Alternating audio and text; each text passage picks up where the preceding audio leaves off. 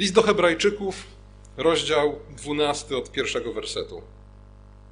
Przeto i my, mając wokoło siebie tak wielki obłok świadków, złożywszy z siebie wszelki ciężar i grzech, który nas usidla, biegnijmy wytrwale w wyścigu, który jest przed nami, patrząc na Jezusa, sprawcę i dokończyciela wiary, który zamiast doznać należytej mu radości wycierpiał krzyż, nie bacząc na jego hańbę i usiadł po prawicy tronu Bożego. Adresatami listu do Hebrajczyków są chrześcijanie żydowskiego pochodzenia. Żyją w trudnych czasach. Można powiedzieć, że zaciska się pętla wokół nich. Nasilają się prześladowania, nasila się presja ze strony żydowskiego otoczenia, aby porzucili Chrystusa i powrócili do judaizmu. A najgorsze jest przed nimi. W zasadzie sami jeszcze nie wiedzą, czym jest to najgorsze, ale wiedzą, że czekają na jakieś dramatyczne wydarzenia. Być może myślą, że te dramatyczne wydarzenia to będzie powrót Chrystusa, jego powtórne przyjście. Okazało się, że te dramatyczne wydarzenia, na które czekali, to zburzenie Jerozolimy i w pewnym sensie koniec Starego Świata, świata Starego Przymierza. List do Hebrajczyków ma utwierdzić tych chrześcijan żydowskiego pochodzenia w wierze w Chrystusa, wykazując im wyższość Chrystusa nad Mojżeszem i Nowego Przymierza nad Starym Przymierzem. Obszerny fragment listu do Hebrajczyków, obejmujący cały rozdział 11 i pierwsze 12, 13 wersetów rozdziału 12, mówi o wierze i o wytrwałości. Najpierw, na początku 11 rozdziału, autor listu do Hebrajczyków tłumaczy nam, czym jest wiara. Mówi: Wiara jest pewnością tego, czego się spodziewamy i przeświadczeniem o tym, czego nie widzimy. Mówi nam też, że przez wiarę poznajemy, że światy zostały ukształtowane Słowem Boga. Mówi też, że bez wiary nie można podobać się Bogu. Kto bowiem przystępuje do Boga, musi wierzyć, że Bóg istnieje i że wynagradza tych, którzy go szukają. Dalsza część 11 rozdziału to przykłady bohaterów wiary. A z kolei 12 rozdział od pierwszego wersetu zawiera wezwanie do wytrwałości, która w pewnym sensie jest istotą wiary, o czym dobitnie świadczą podawane w 11 rozdziale przykłady bohaterów wiary. Bo co ich łączyło? Wytrwałość. To, że ich wiara przetrwała straszliwe próby. Wszyscy mieli podgórkę, krótko mówiąc. Wszyscy cierpieli. Wielu z nich ginęło za wiarę. I to właśnie wytrwałość jest wspólnym mianownikiem ich wiary. I dlatego w 12 rozdziale autor listu do Hebrajczyków wzywa nas: biegnijmy wytrwale. Niech nasza wiara będzie takim wytrwałym biegiem. I tutaj pojawia się greckie słowo hypomene, które w zależności od kontekstu może oznaczyć, oznaczać wytrwałość albo cierpliwość. A w tym kontekście najbardziej adekwatnym przekładem byłoby chyba fraza cierpliwa wytrwałość, bo ona uwzględnia oba aspekty znaczeniowe tego słowa. A więc w kontekście tego, czym jest wiara, tego, że jest pewnością tego, czego się spodziewamy, przeświadczeniem o tym, tego, czego nie widzimy, w kontekście tego, że bez wiary nie można się podobać Bogu i w kontekście przykładów bohaterów wiary jesteśmy wzywani do tego, aby w, tym, w tych zawodach biec, wykazując wytrwałą cierpliwość albo cierpliwą wytrwałość. Ten sam list do Hebrajczyków porównuje życie wierzącego człowieka do pielgrzymki. Pamiętacie, mówiłem o tym niedawno w kontekście Abrahama. Pielgrzymka jest wędrówką na spotkanie z Bogiem do miejsca, gdzie Bóg mieszka, do miejsca, które Bóg wybrał jako miejsce spotkań, jako miejsce współprzebywania z Nim. Pielgrzymka jest miejscem do miejsc, jest wędrówką do miejsca, w którym moglibyśmy zamieszkać razem z Bogiem. Czytaliśmy o Abrahamie kilka tygodni temu, że kiedy został powołany, aby pójść na miejsce, które miał wziąć w dziedzictwo, wyszedł, choć tak dokładnie nie wiedział dokąd idzie. Wiedział tylko, że idzie na miejsce wybrane przez Boga, na miejsce, gdzie będzie mógł przebywać z Bogiem. I kiedy w 11 rozdziale listu do Hebrajczyków czytamy o innych bohaterach wiary, to też czytamy o tym, że to, co ich łączy, to wyznanie, że są gośćmi i pielgrzymami na ziemi. Co ciekawe, socjolog Zygmunt Bauman, kiedy pisze o ponowoczesnych wzorcach osobowo, osobowych, przeciwstawia pielgrzyma turyście. I mówi, w epoce nowożytnej, a więc tej, która, której początek datuje się mniej więcej tak jak początek reformacji, Ludzie myśleli o swoim życiu w kategoriach pielgrzymki. I co ciekawe, Bauman podaje tu przykład kalwinistów, jako takich najbardziej konsekwentnych pielgrzymów. Motyw pielgrzymki bardzo często pojawiał się w kalwińskich kazaniach. Wędrówka pielgrzyma to jedna z najbardziej znanych kalwińskich książek w historii. Bauman mówi tak. Kalwinista był pielgrzymem. On swoje życie postrzegał w kategoriach wędrówki do, na miejsce spotkania z Bogiem. I w zasadzie wszystko temu było podporządkowane. Człowiek ponowoczesny jest turystą. A czym się różni pielgrzymka od wycieczki? No, pielgrzymka nie musi być przyjemna. Pielgrzymka zakłada pewne trudy i niewygody ze względu na cel. Pielgrzym opuszcza dom w poszukiwaniu celu, podczas kiedy turysta opuszcza dom w poszukiwaniu wrażeń które są dla niego w ten czy w inny sposób przyjemne albo pożądane. Turysta jest konsumentem. Konkluzja Baumana jest taka, że społeczeństwa zachodnie, które kiedyś były pod wpływem protestantyzmu społeczeństwami pielgrzymów, dzisiaj są społeczeństwami turystów. A turysta jest po prostu konsumentem. Dzisiaj pojawia się jeszcze inny obraz. Obok tego obrazu pielgrzymki widzimy życie chrześcijańskie przedstawione jako wyścig, jako zawody sportowe. Porównanie chrześcijańskiego życia i służby do wyścigu, do zawodów sportowych, a nawet do walki na pięści i do zapasów pojawia się w kilku innych fragmentach Nowego Testamentu. W Dziejach Apostolskich w 20 rozdziale, 24 wersecie apostoł Paweł do starszych kościoła w Efezie mówi: O moim życiu mówić nie warto, nie przywiązuję do niego wagi, bylebym tylko dokonał biegu mego. Z kolei w drugim liście do Tymoteusza, w czwartym rozdziale, w siódmym wersecie, Paweł pisze tak: Dobry bój bojowałem, biegu dokonałem, wiarę zachowałem, a teraz oczekuje mnie wieniec sprawiedliwości, który mi w owym dniu da Pan ten wieniec sprawiedliwości to jest nawiązanie do wieńca laurowego, którym dekorowano skronie zwycięzców w trakcie zawodów sportowych. Do dzisiaj w naszym języku używamy słowa laury czy laureat, które odnoszą się właśnie do tego laurowego wieńca na skroniach zwycięzców. W pierwszym liście do Koryntian, w dziewiątym rozdziale, w 24 wersecie Paweł pisze tak: Czy nie wiecie, że zawodnicy na stadionie wszyscy biegną, a tylko jeden zdobywa nagrodę? Tak, biegnijcie, abyście nagrodę zdobyli. A każdy zawodnik od wszystkiego się wstrzymuje. Tamci wprawdzie, aby znikomy zdobyć wieniec, my zaś nie znikomy. Ja tedy tak biegnę, nie jakby na oślep, tak walczę na pięści, nie jakbym w próżnię uderzał, ale umartwiam ciało moje i ujarzmiam, bym przypadkiem, będąc zwiastunem dla innych, sam nie był odrzucony. W drugim liście do Tymoteusza, w drugim rozdziale, w piątym wersecie, apostoł Paweł mówi o zapasach.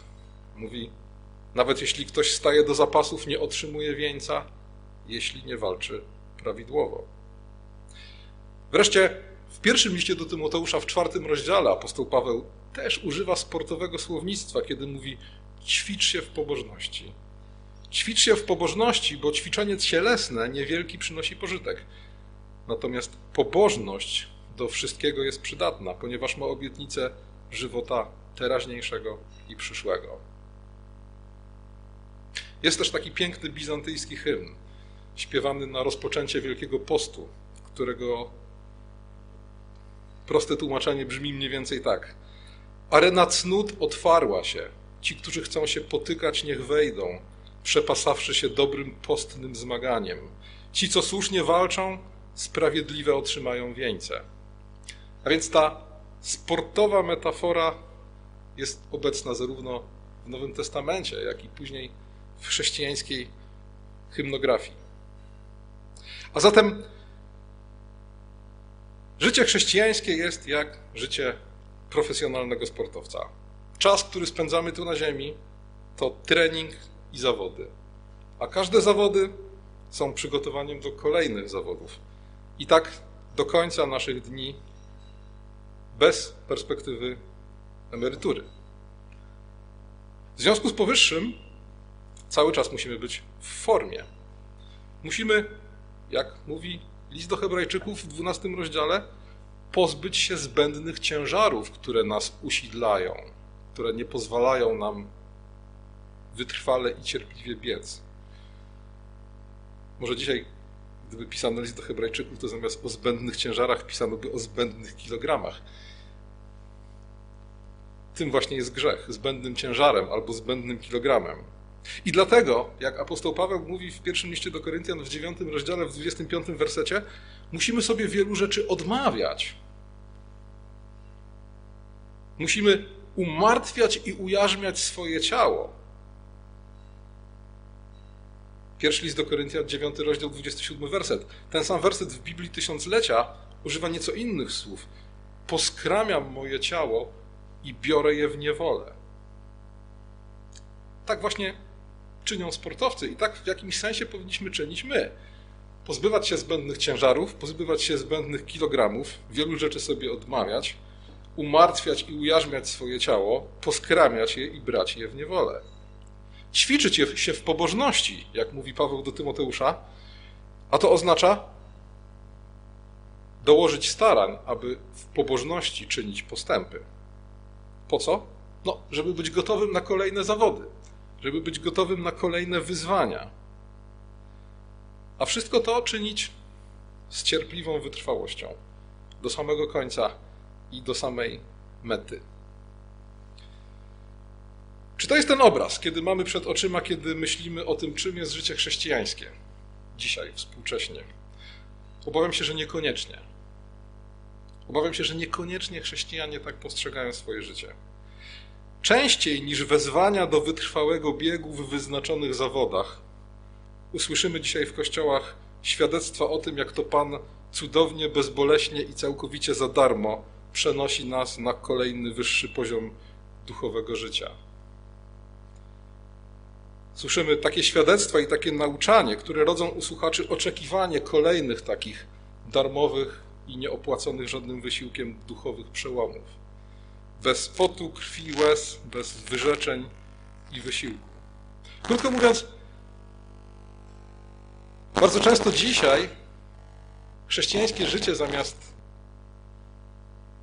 treningu i zawodów kojarzy nam się z połykaniem suplementów diety, które zapewnią nam zgrabną sylwetkę i tyle kondycji, ile potrzebujemy, żeby się dobrze bawić. Bez tego wysiłku, z którym, który związany jest ze sportowym, profesjonalnym treningiem. Współczesny człowiek,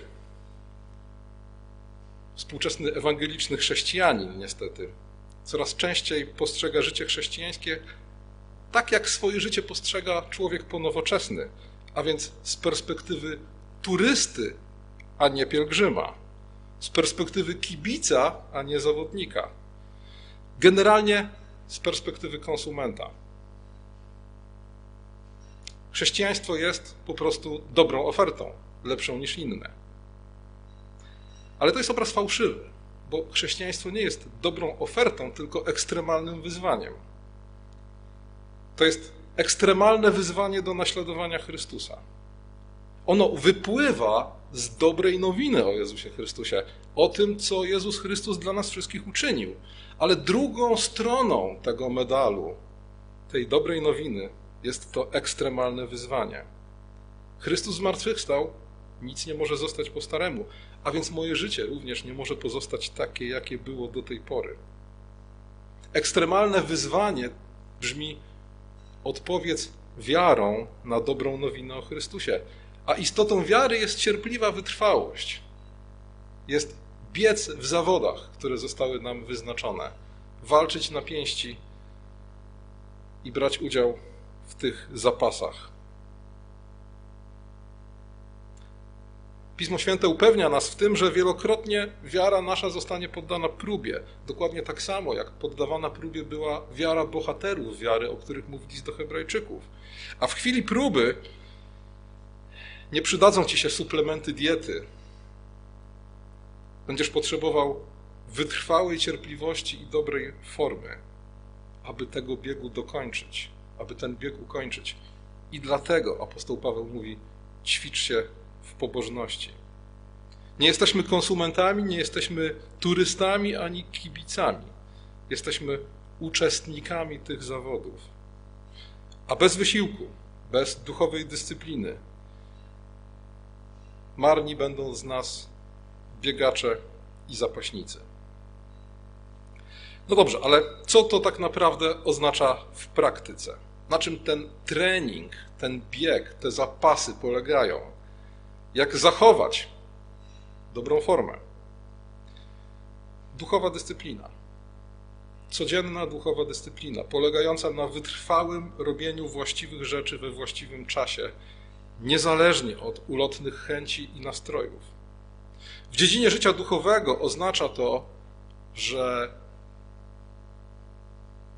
obecność Słowa Bożego w moim życiu, modlitwa, post, uczestnictwo w nabożeństwach, to wszystko jest stałym elementem mojego życia, niezależnie od moich emocji, humorów, aktualnej kondycji duchowej i fizycznej.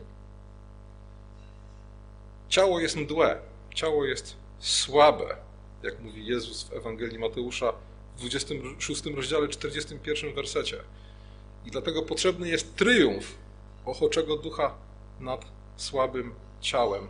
A ten triumf jest możliwy tylko wtedy, kiedy praktyki duchowego życia są niezależne od moich chęci i nastrojów.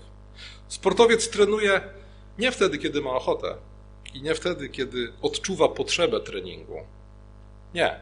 Trening, dieta, wyrzeczenia to wszystko pojawia się w jego życiu wtedy, kiedy trzeba, a nie wtedy, kiedy ma ochotę. Duchowa dyscyplina jest triumfem woli poddania się Chrystusowi nad słabością ciała. I dlatego praktykować tą duchową dyscyplinę oznacza duchem umartwiać sprawy ciała, do czego apostoł Paweł wzywa nas w liście do Rzymian w ósmym rozdziale, trzynastym wersecie, upewniając nas, że bez tego zginiemy. I tak jak życie sportowca toczy się w rytmie treningu, zawodów i wyrzeczeń, tak życie chrześcijanina powinno toczyć się w rytmie praktyk duchowej dyscypliny. Dlatego potrzebujemy codziennej modlitwy i codziennego trwania w Słowie. Dlatego rytm naszego tygodnia powinien wyznaczać Dzień Pański z nabożeństwem. Dlatego potrzebujemy postu, wytrwałości w służbie, której się podejmujemy i gotowości do niesienia pomocy innym. I potrzebujemy, żeby to wszystko było wolne od naszych emocji, od tego, co nam się chce, a co nam się nie chce.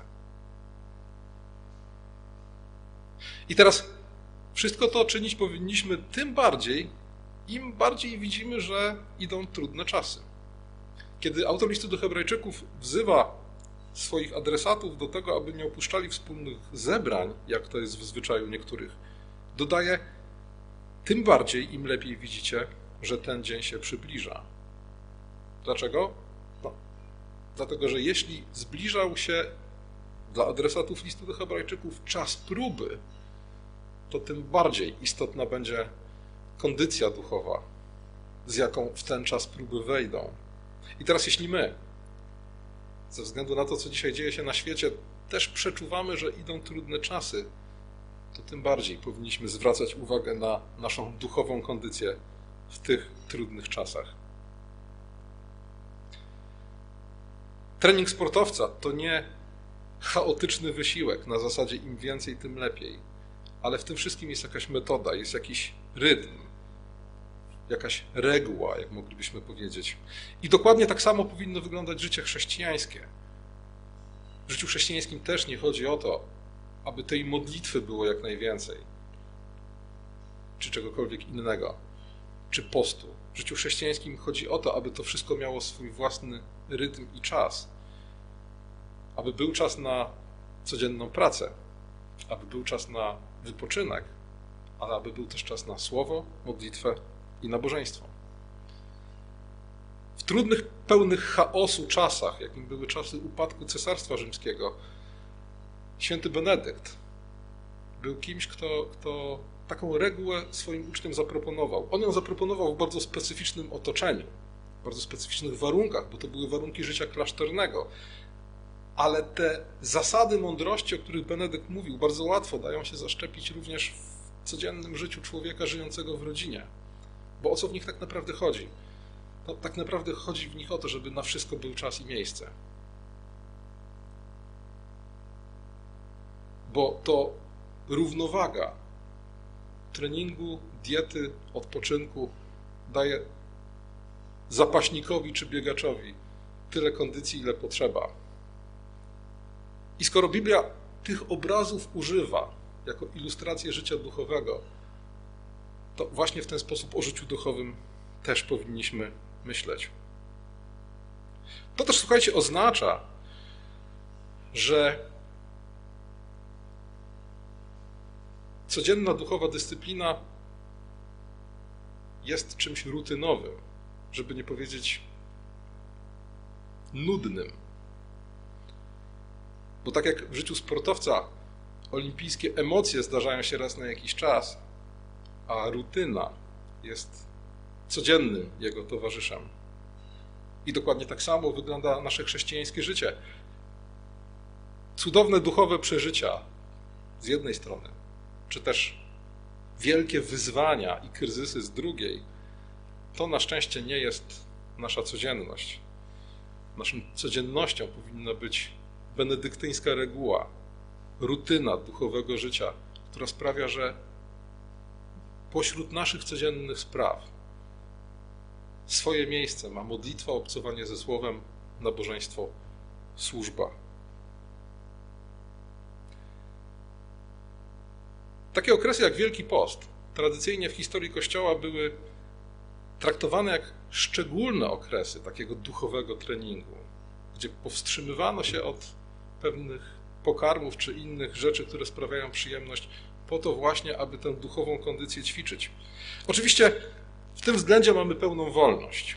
Nie ma żadnych biblijnych nakazów dotyczących Wielkiego Postu, czy też innych szczególnych tego typu okresów. Ale z drugiej strony mamy pewną mądrość naszych przodków i czasem warto zastanowić się, czy tego typu szczególne okresy nie byłyby czymś dobrym, nie byłyby czymś, co mogłoby nam pomóc w zachowaniu tej duchowej kondycji. W pewnym sensie biblijny schemat tygodnia mówi nam, że potrzebujemy pewnego rytmu pracy i odpoczynku, pewnego rytmu pracy i modlitwy dla naszego duchowego zdrowia. Warto o tym pamiętać. W dalszej części 12 rozdziału listu do Hebrajczyków czytam o karności. Mówiłem o tym całkiem niedawno. Dyscyplina i karność wiążą się ze sobą, a owocem karności jest wolność. Dlatego absolutnym nieporozumieniem jest przeciwstawianie dyscypliny i wolności. To właśnie dyscyplina daje wolność. Wiedzą o tym muzycy. Im więcej dyscypliny, im więcej wiedzy i umiejętności, tym bardziej jest człowiek wolny w muzykowaniu. Niestety u większości współczesnych ewangelicznych chrześcijan jakakolwiek próba powiązania duchowości i dyscypliny budzi złe skojarzenia i natychmiastowe podejrzenie o legalizm. W efekcie wielu ewangelicznych chrześcijan prowadzi życie pozbawione jakiejkolwiek dyscypliny, a przez to w dużej mierze duchowo bezowocne. Bo bez dyscypliny nie ma pobożności. Pobożność jest czymś, w czym należy się ćwiczyć, jak mówi apostoł Paweł. Bez dyscypliny mamy co najwyżej do czynienia z tym, przed czym apostoł Paweł w drugim liście do Tymoteusza w trzecim rozdziale, w piątym wersecie przestrzega, czyli przed pozorem pobożności. W sytuacji, kiedy życie człowieka pozbawione jest jej mocy. Jaką rolę w tym treningu i w tych zawodach odgrywa Jezus Chrystus? Na to pytanie autor listu do Hebrajczyków odpowiada dwoma słowami, dwoma greckimi słowami, dodajmy: archegos i teleiotes, które w Biblii Warszawskiej tłumaczone są jako sprawca i dokończyciel. Nasza wiara, życie z wiary to są zawody, to jest trening, a Jezus Chrystus jest tej wiary sprawcą i dokończycielem. Słowo archegos, ono zostało użyte też w drugim rozdziale listu do Hebrajczyków, w dziesiątym wersecie, gdzie Jezus jest nazwany sprawcą zbawienia. Archegos to przewodnik, wódz, ten, który daje początek, ale też sprawca i twórca. I tym wszystkim jest Jezus Chrystus dla naszej wiary. On jest dla nas przewodnikiem, czyli tym, który idzie przed nami, po pierwsze, żeby wskazać drogę, a po drugie, żeby pokazać jak. Jest w pewnym sensie naszym trenerem w tych zawodach, w tym biegu. Ale jest też sprawcą, czyli czymś więcej niż trenerem. Tak naprawdę on jest dawcą tego daru, jakim jest wiara. Krótko mówiąc, bez niego nic nie możemy uczynić. On nam tę wiarę ofiarowuje. On jest naszym trenerem i przewodnikiem w tej wierze. Telejotes to wypełniający do końca, wykonawca, czyniący doskonałym. A zatem nic bez Chrystusa uczynić nie możemy, bo bez Niego nie możemy zacząć i bez Niego nie możemy skończyć. Gdyby nie On, nie wystartowalibyśmy w tych zawodach. Gdyby nie On, tych zawodów byśmy nie ukończyli. I nie ma tutaj żadnej sprzeczności pomiędzy naszym wysiłkiem a Jego dziełem, bo nasz wysiłek jest wpisany w Jego dzieło. To jest jeden z dramatów współczesnej ewangelicznej teologii, że nie potrafimy tego pogodzić. W biblijnej, reformowanej duchowości te dwa aspekty zawsze były jednakowo jasno wykładane i podkreślane. Rację ma Piotr, kiedy w pierwszym liście, w pierwszym rozdziale, piątym wersecie pisze, że mamy dołożyć wszelkich starań. Rację ma autor listu do Hebrajczyków, kiedy w dwunastym rozdziale mówi o tym, że mamy dążyć do, uświęcenia, do uświęcenia kiedy wzywa nas do wytrwałej cierpliwości, bo to jest nasza praca do wykonania. To, czy będziemy w formie, czy nie, zależy od tego, na ile przyłożymy się do treningu. Ale z drugiej strony, prawdą jest to, co mówi Jezus, kiedy mówi: Beze mnie nic uczynić nie możecie, bo On jest sprawcą i dokończycielem naszej wiary. Wszystko pochodzi z łaski i wszystko otrzymujemy w darze. Nie ma dobrej nowiny o Chrystusie bez tego wezwania, ekstremalnego wezwania do naśladowania Chrystusa. Ale z drugiej strony to ekstremalne wyzwanie do naśladowania Chrystusa nie ma żadnego sensu bez dobrej nowiny o tym, kim jest Jezus Chrystus i co dla nas uczynił. Tak jak pisał Bonhoeffer, wezwanie do naśladowania Chrystusa o własnych siłach jest ciężarem nie do uniesienia. Wezwanie do naśladowania Chrystusa na gruncie tego, co Chrystus dla nas uczynił, jest czystą Ewangelią. I dopiero kiedy te dwa aspekty pogodzimy ze sobą, dopiero wtedy, kiedy te dwa aspekty przyjmiemy razem, łącznie, dopiero wtedy nasze życie chrześcijańskie będzie tym, czym powinno być. Z jednej strony będzie życiem z wiary i z łaski, wdzięcznym przyjmowaniem Bożych darów, Bożego daru wiary, i tego, że Chrystus tę wiarę w nas nie tylko zasiał, ale też podlewa, aby wydała plon. Nie tylko rozpoczął, ale też dokończy. Z jednoczesnym cierpliwym i wytrwałym biegiem, cierpliwym i wytrwałym treningiem, który pozwoli nam ten bieg ukończyć. Amen.